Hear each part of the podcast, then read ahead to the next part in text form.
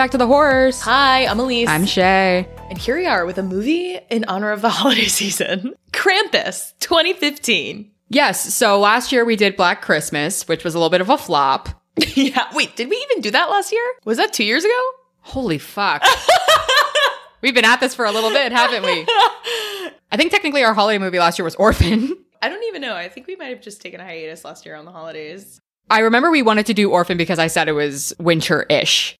Yeah, so we did Hellraiser on December 8th, and then Orphan was in January. Yeah. Wow, what a collection. Hellraiser was awesome. It was. At first, I hated it, but I still think about it fondly. That makes me so happy that you're like, Hellraiser fucking rules. Like, Yeah, that's it really awesome. does. That's awesome. But yes, I think when a lot of people think of Christmas horror, many people who aren't avid horror fans are like, oh, Krampus. And like, I see why, but this is a comedy. I did not know that this was going to be a comedy, and it is. and it is. Adam Scott should have warned us, or the presence of Adam Scott should have warned us. I forgot he was in this. I just remember when it came out, everyone made jokes about how it sounded like a horror movie about periods. Krampus. Uh huh. And I remember thinking yes, not knowing that periods were already a very common element of horror movies. Oh, all over the place. Hello, Ginger Snap. Yes, seriously. But I remember hearing about this. Honestly, actually, I don't. I don't remember hearing about this. I just remember seeing commercials and being freaked out by it. 2015, I was a different me. You know, this is fun. I still think Better Watch Out reigns supreme in terms of our favorite holiday horror movie. Oh yeah. It's up there. Oh yeah. This one is, I think, also pretty good too. Yeah, as long as you go into this not taking it seriously, it's a lot of fun. I agree. So let's get into it. Yes. So we do have a lot of ladies in this movie. So we start with the Toni Collette as Sarah Engel. And she's like the mother of the main little boy. And we know Toni Collette. We heart Toni Collette is what I wrote. Then we have Allison Tolman as Linda, and she plays Toni Collette's character's sister. And she's known mostly for her role as Molly in the Fargo television series. Then we have Conchata Ferrell as Aunt Dorothy. She would be the character Sarah and Linda's aunt. Then we have Stefania LaVie Owen as Beth Engel, and she plays Toni Collette's character's daughter. And she's most known for her role as Dorrit Bradshaw in the teen drama television series The Carrie Diaries. And then we have Krista Stadler as Omi. She's Granny Engel, so she is Tom's mother. Then we have Lolo Owen as Stevie. And fun fact in real life, she is Stefania LaVie Owen's sister. Ah, But in this movie, they play cousins. And then Queenie Samuel as Jordan. So just to kind of get the family tree going, Sarah Engel and Linda are sisters. Linda is married to her husband and they have a bunch of kids. Stevie and Jordan are the two girls in that family. And Sarah is married to her husband, Tom, and they have their son, Max, and daughter, Beth. And then Aunt Dorothy is like the great aunt. She's there uninvited and she has great comedic relief. and Omi is Tom's mother. Yes. And it seems like she lives with the Engels. Like Yes. she's like fully living there. Okay, so pre plot trivia. The film was originally to release on November 25th, 2015, but was pushed back to December 4th to coincide with Krampusnacht, a traditional Austrian festival held on December 5th that celebrates the Krampus coming to punish naughty children, which I thought was kind of fun. We get a lot of shots of the neighborhood in this movie, early shots of the other houses are all digital. The designers took time to design some of them after famous houses from the 80s. Similarly, the film features some subliminal imagery and they added secret occult imagery into the movie. Ooh. Yeah, so I thought that was cool, kind of thinking about how, like, establishing the neighborhood, they were already trying to really set the mood subliminally. There are a lot of Easter eggs in this movie that reference director Michael Dougherty's film Trick or Treat. And I put this in here for you because Yes. that doesn't really mean anything to me, but a lot of the pre plot trivia I found, of course, on IMDb talks about things he did to reference Trick or Treat. Yeah, Trick or Treat is an anthology movie that has a lot of different scary stories wrapped up in one movie, and there's some through lines that go throughout all of them. And one of them is this character, Sam, which you may have seen. He kind of has like an orange jumpsuit. He looks almost like a, like a voodoo doll. I don't know exactly what to call that or if that's the most sensitive way to say that, but like some sort of doll with like a, Like a rag doll? No, it's like one you would poke a pin in to hurt somebody. Yeah, I think you would call it voodoo doll. Yeah, and it has like a burlap sack over his head, but he's like very cute. Like he's like, like a cute little guy. Oh, something about this is Google Sam from Trick or Treat, and he's just this cute little guy, and he's just like a horror figure. I haven't seen Trick or Treat, but I always hear good things about it. Oh, I have seen this guy before. Yeah, He's kind of cute. he's very cute, but yeah, Trick or Treat is well acclaimed. And I think we thought about covering it, but because it's an anthology and those things aren't related, it was going to be a little hard. But maybe we'll revisit it. Maybe. And then finally, Krampus is a huge part of Austrian and German folklore. In Austria and southern Germany, they have Krampus runs where grown up men dress up as Krampuses and parade through the city streets and scare children. So it's like a Santa run, like a Santa 5K, but just, oh my God, that's so funny. Yes. Who the bleep is Krampus?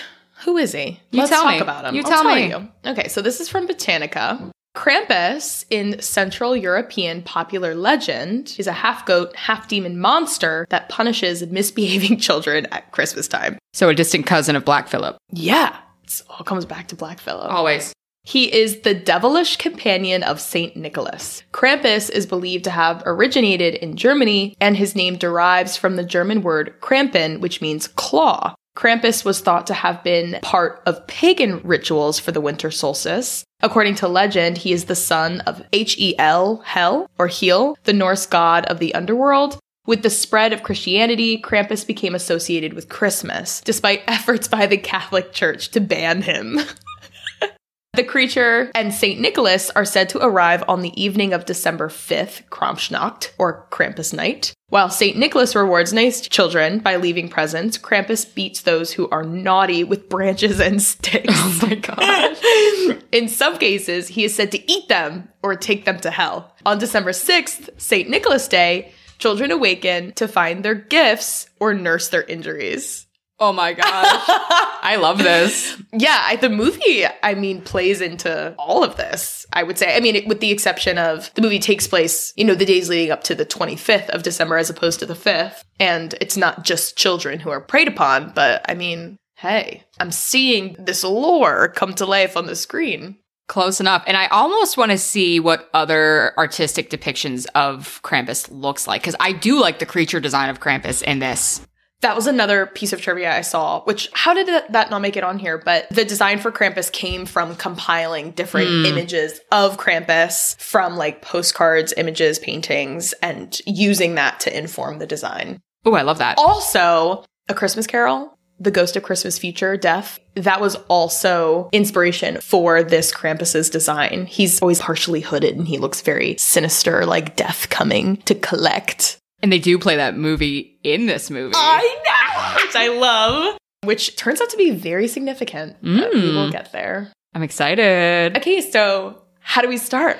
Okay, so we open with a Black Friday stampede. I said full of carols and OSHA violations because you see people rushing into this. I think it's called a Mega Mart or something like that. It's supposed to be Walmart. And people are fighting over toys. And I kind of like that they kept it very kid centric because I'm like, where are the flat screen TVs? Because that's what people are actually fighting over. But no, people are fighting over rocking horses and stuffed animals and knocking people off of ladders and just not safe work conditions for these people. So we see this starting to see that the holiday season is causing people to go a little bit mad. And then we finally zoom in on a kid fight where we are introduced to our protagonist, Max. He looks to be about like a 10, 11 year old boy and he is fighting with another child until his parents, Tom and Sarah, rush in to break it up.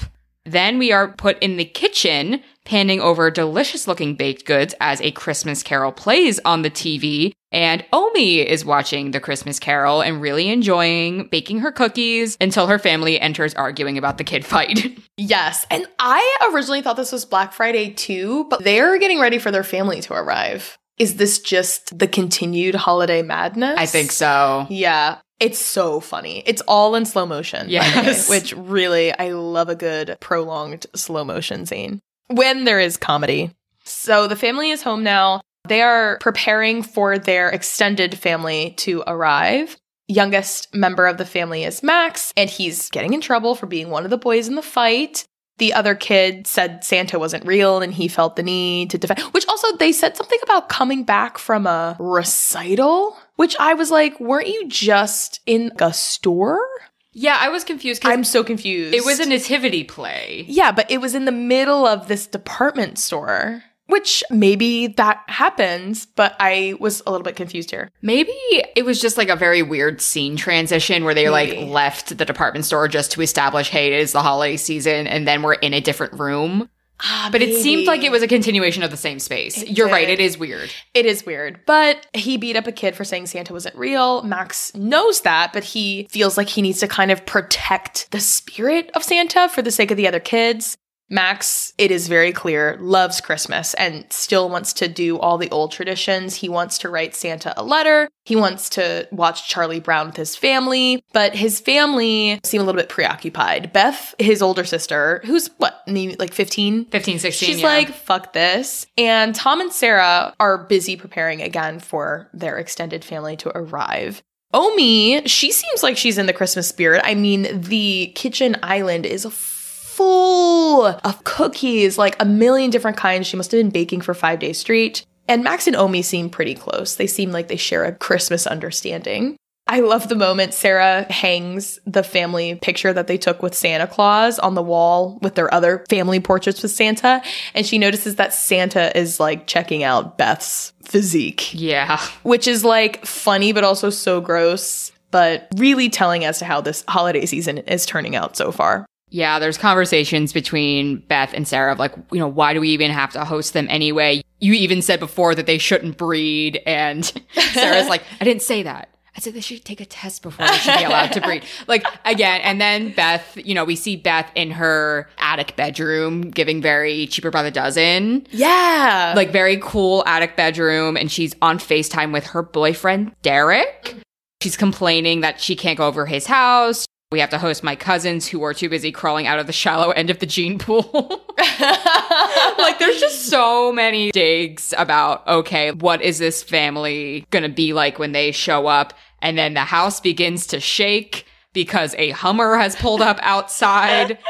And I wrote, this is very National Lampoon Christmas Vacation yes. with the RV on the front lawn. Yeah, and this is exactly, I think, what it's probably modeled after. This movie really takes a lot of like favorite moments from Yes. Christmas movies, which is cool. The extended family has arrived. We have again Aunt Linda, Sarah's sister, Uncle Howard, her husband, Aunt Dorothy, who is just rude, but I end up absolutely adoring Aunt Dorothy. And then the cousins, Howie Jr., Stevie, and Jordan, and their bulldog Rosie. And a baby. Oh yeah. Also, which is so funny, I forgot because the family also forgets baby Chrissy in the Hummer, and they have to go out and get her.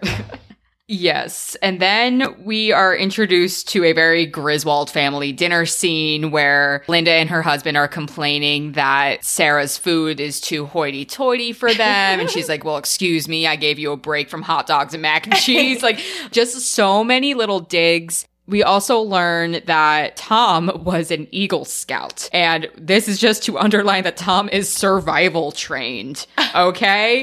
we know that Howard likes guns. He seems to be very much a right leaning individual, where Tom seems to be more of a white collar, whatever. We even get some political commentary later on in the film about this. That's funny.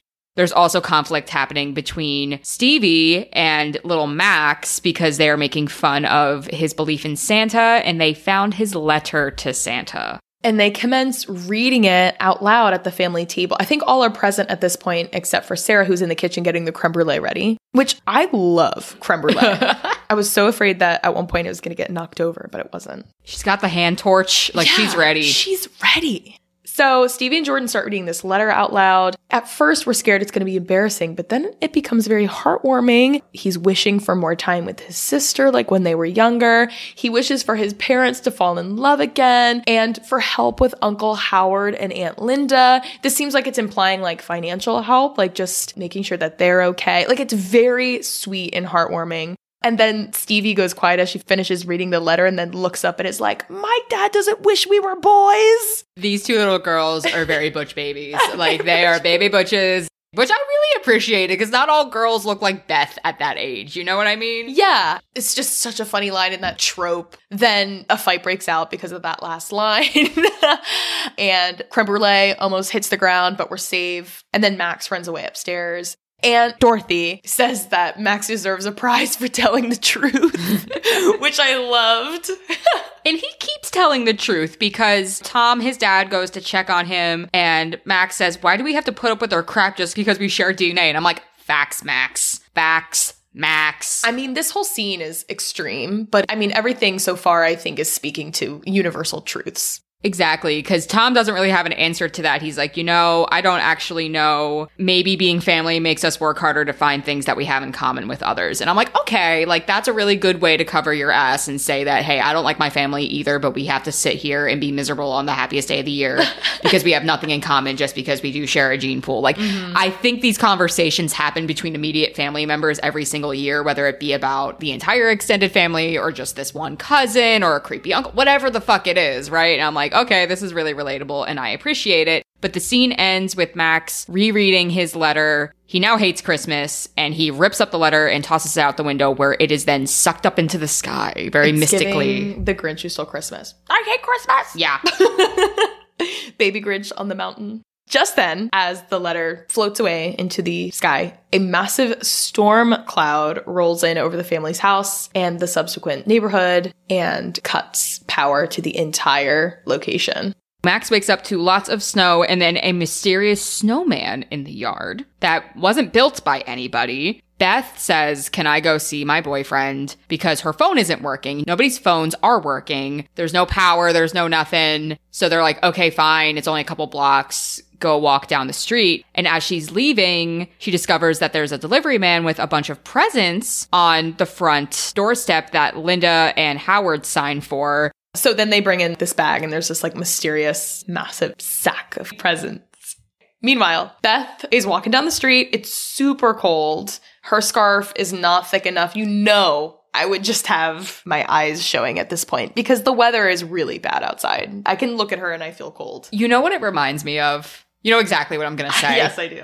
We had a friend in college. Linda, we love you. We, one of, our best friend from college. I lived way off campus before the rest of our friend group did, and it was a snow day, and I did not make the trek because I already lived there, but all of you individually made the trek out there to spend the snow day off campus.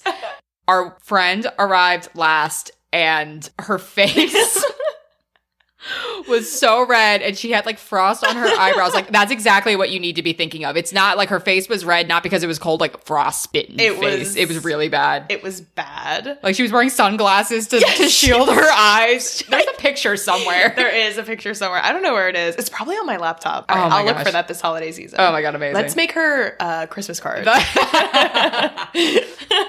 So things are creepy, obviously, because the weather is bad. And then it gets super, super dark. It looks like it becomes nighttime plus a storm's going on. And Beth notices a scary guy on a rooftop at a house next to her. The guy lands on a rooftop and he has jingle bells, but he's also wearing chains. So the chains clinging almost sound like, you know, Santa's sleigh bells. That's giving like Jacob Marley in A Christmas Carol. Oh. You know the whole thing where he like wears chains? Oh, okay. For all the souls that he took advantage of in his waking life and now he has to carry them all over the place with him. Well, Krampus and the elves are always adorned with chains. Mm. Very back to Hellraiser. I don't know. Mm. But I was so happy that they brought attention to the fact that a man landing on your roof is not a comforting thing. Yeah.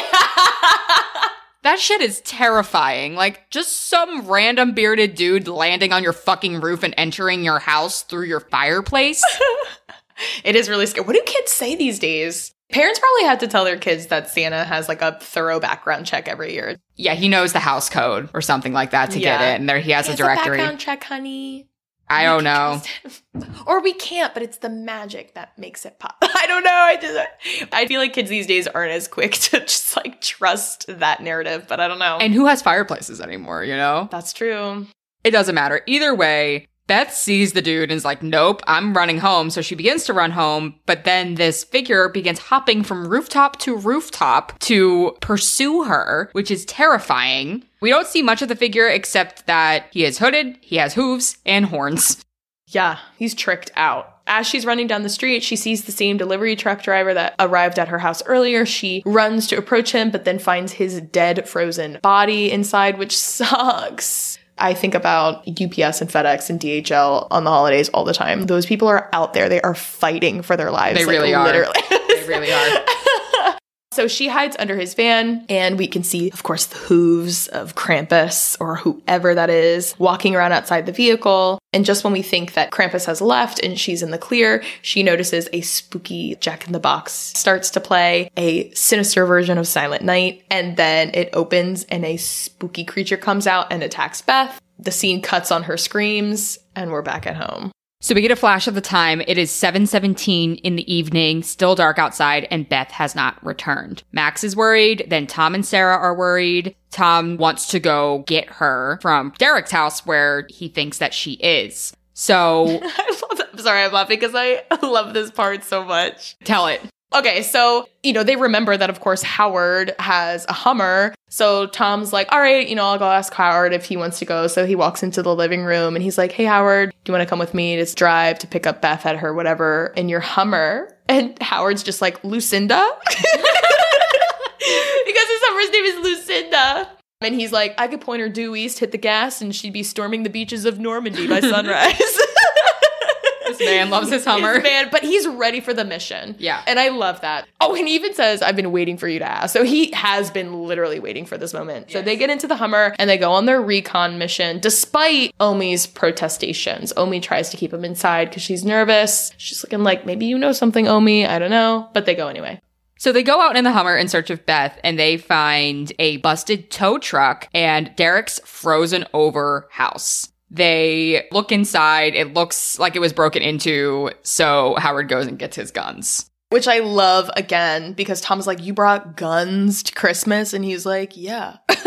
And then he hands Tom a gun. He's like, oh my gosh, this is heavier than I thought. And he's like, oh yeah, that one's Linda's. yeah. Emasculating him at every turn. Yes, it's so oh my gosh. I just I love their banter. Oh, it's so good. So they arm themselves with the shotguns, and we get a scene back at the house. Sarah and Linda are kind of having this nice moment, which I like the parallels of the husbands are having a nice moment, the sisters are having a nice moment. And then they hear footsteps of sorts on the roof, followed by a loud bang. And I just love how in denial Sarah is. She's like, it's fine. It's squirrels. It's squirrels, but it's the biggest bang, like not a squirrel. Although I will say, and I told you this earlier, I had a bird feeder back there. that is, I'm not gonna say it was substantial, but it was pretty substantial. And I went out, it's gone now. Like they took it, and I know that they took it. no sign of that bird feeder anywhere, but it's fine. So yeah, loud bang going on. We're sowing the fear. Back on the recon mission, they are in Derek's snowy deserted house now. They find a gingerbread man pinned to the fridge with a knife. Bob style.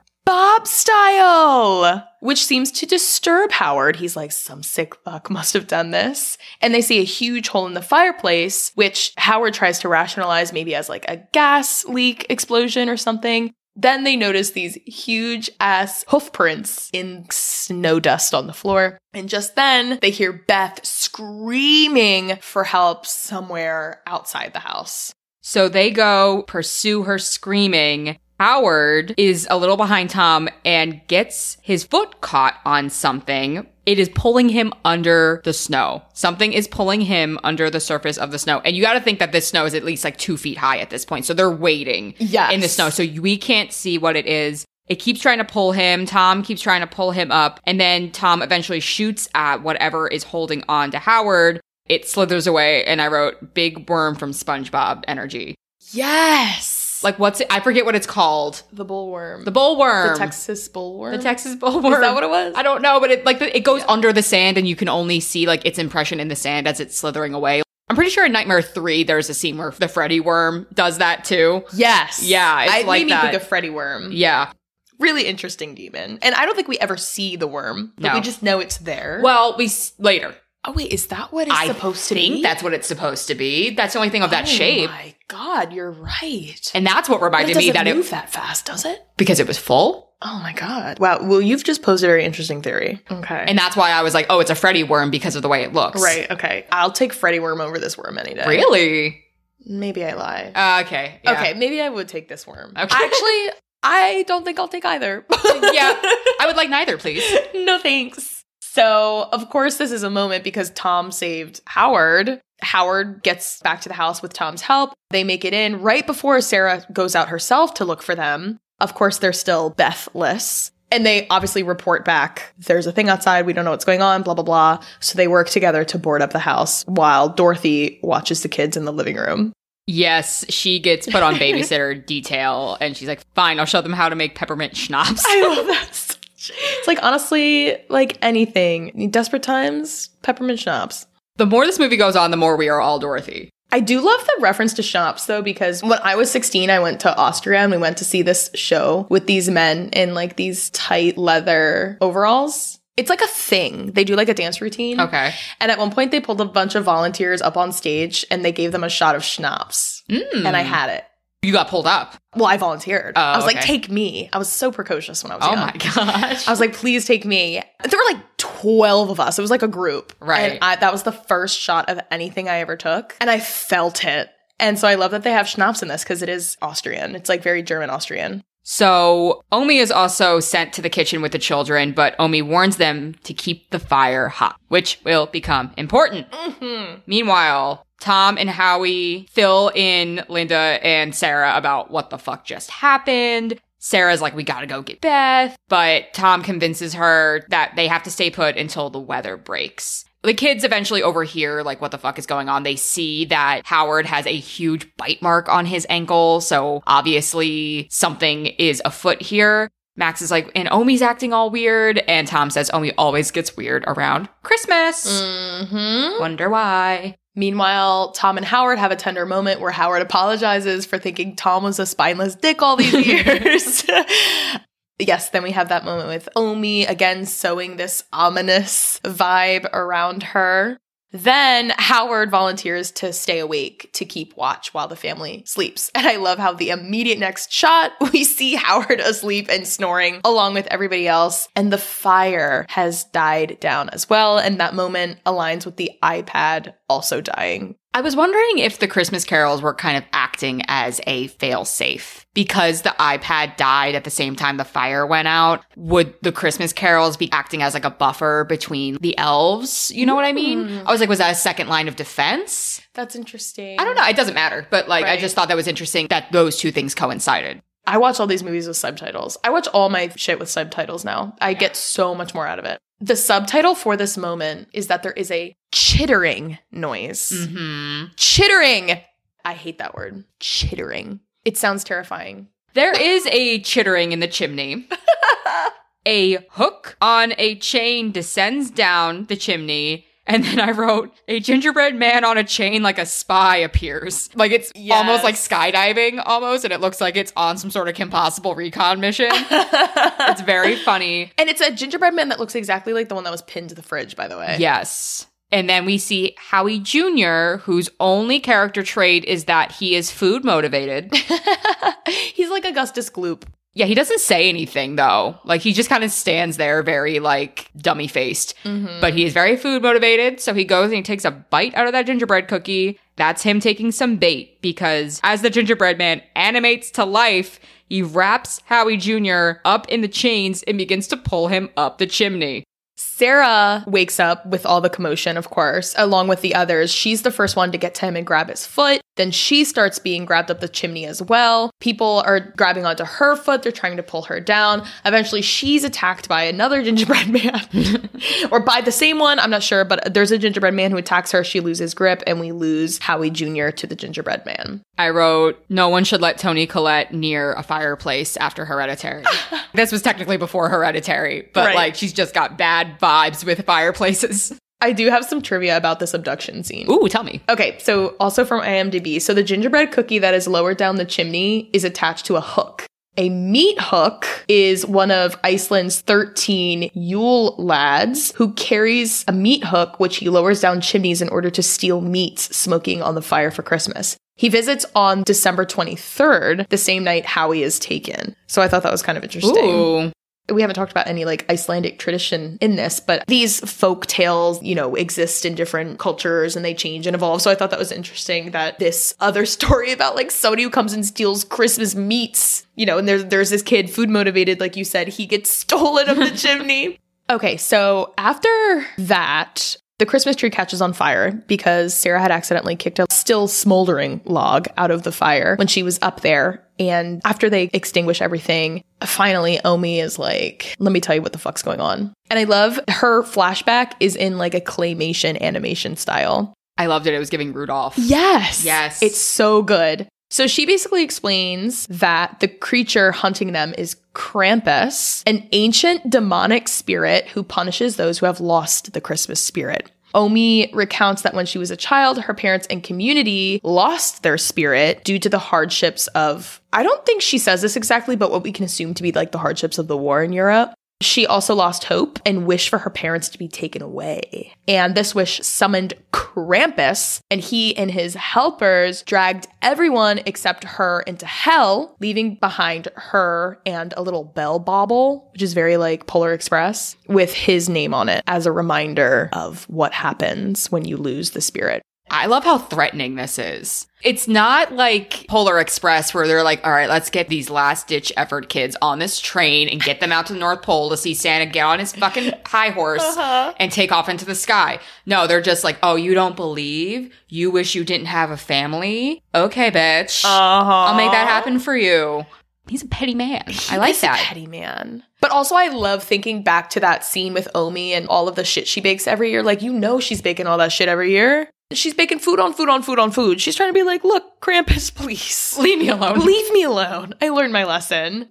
Howard, after hearing this, doesn't believe anything. But when he goes outside feeling all hyped up and angry and wanting to get Howie Jr. back, he sees that there are spooky shadows everywhere and there are like 20 more spooky snowmen in the front yard. And so he gets freaked out and gets pulled back inside. This is one of the things in movies that gets me really good is like the image of something running past an open line of sight, mm. but not stopping. You know what I mean? So like you see these elves running between these snowmen, hiding behind all these snowmen, and you know they're there and they're just like running from one to one and you don't know where to be looking. It reminds me of Malevolent. It reminds me of we haven't covered Sinister, but it happens in Sinister a Oh lot. my God. Of just like these ghost kids just running by these empty hallways, and you're like, ah, like what the fuck? Like that, that shit gets me. And I think that's why I like Mike Flanagan shit so much because there's a lot of that in Mm. like Hill House, especially and Bly Manor. That gets me. Not that I was like actually scared because this is a comedy, but I was like, ooh, I like how creepy it looks. Right. It is.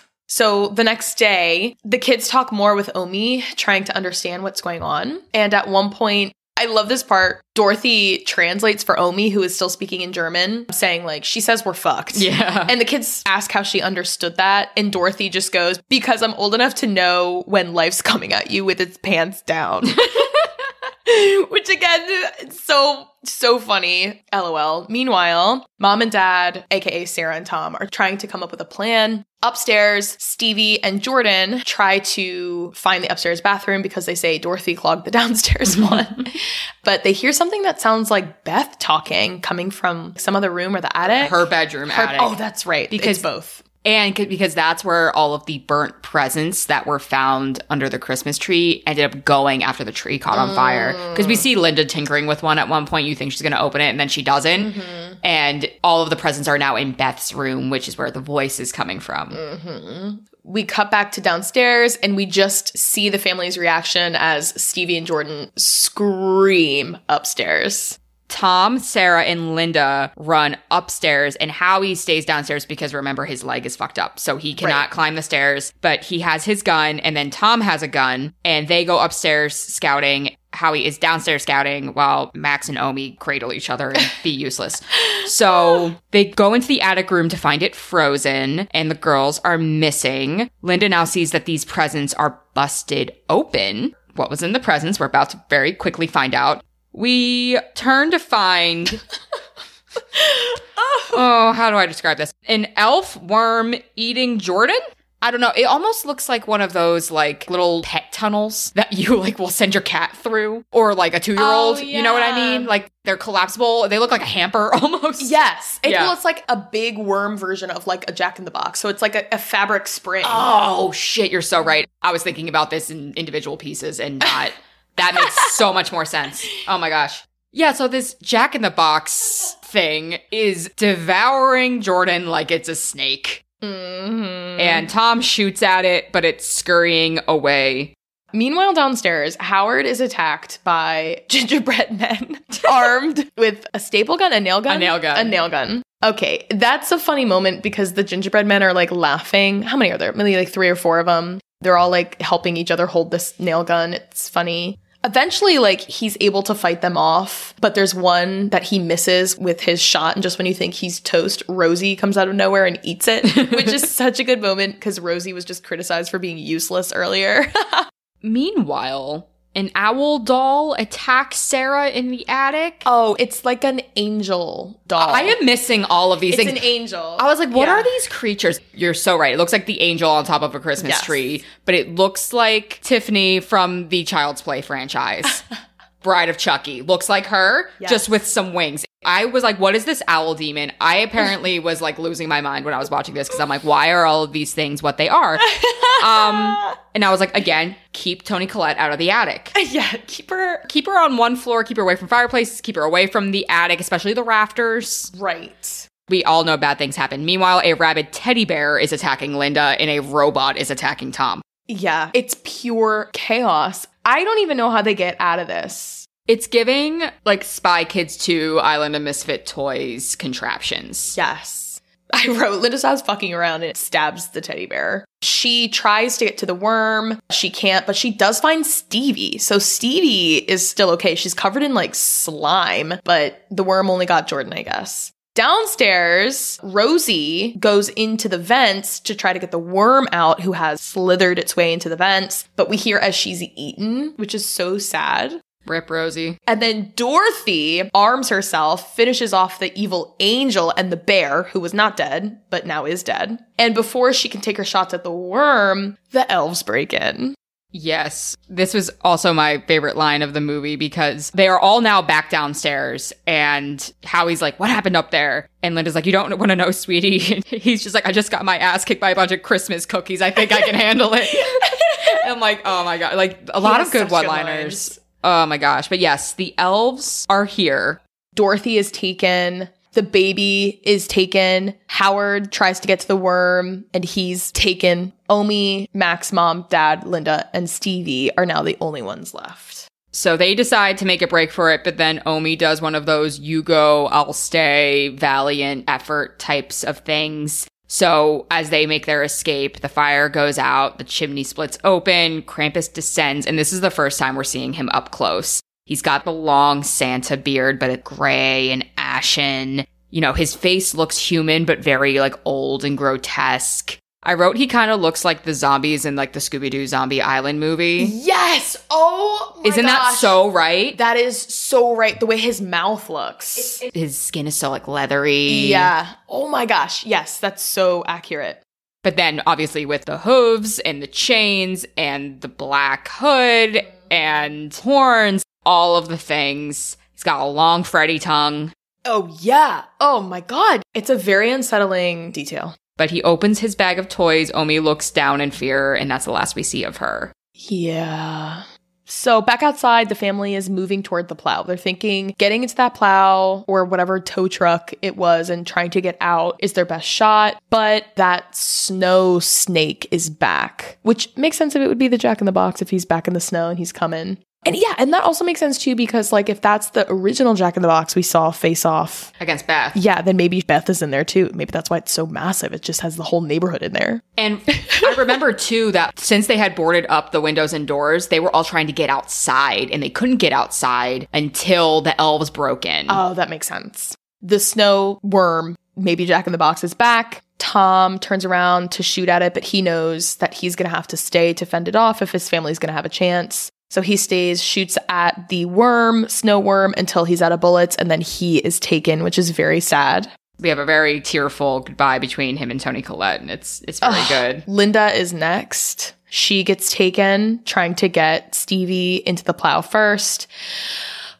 And then Sarah trying to get Max in. She's gone, and now it's just Max and Stevie, the cousins. Yes, and Max is trying to drive, and he's like, "I don't know how to drive a stick. We have a hybrid." And I'm like, "You're- "You're also ten.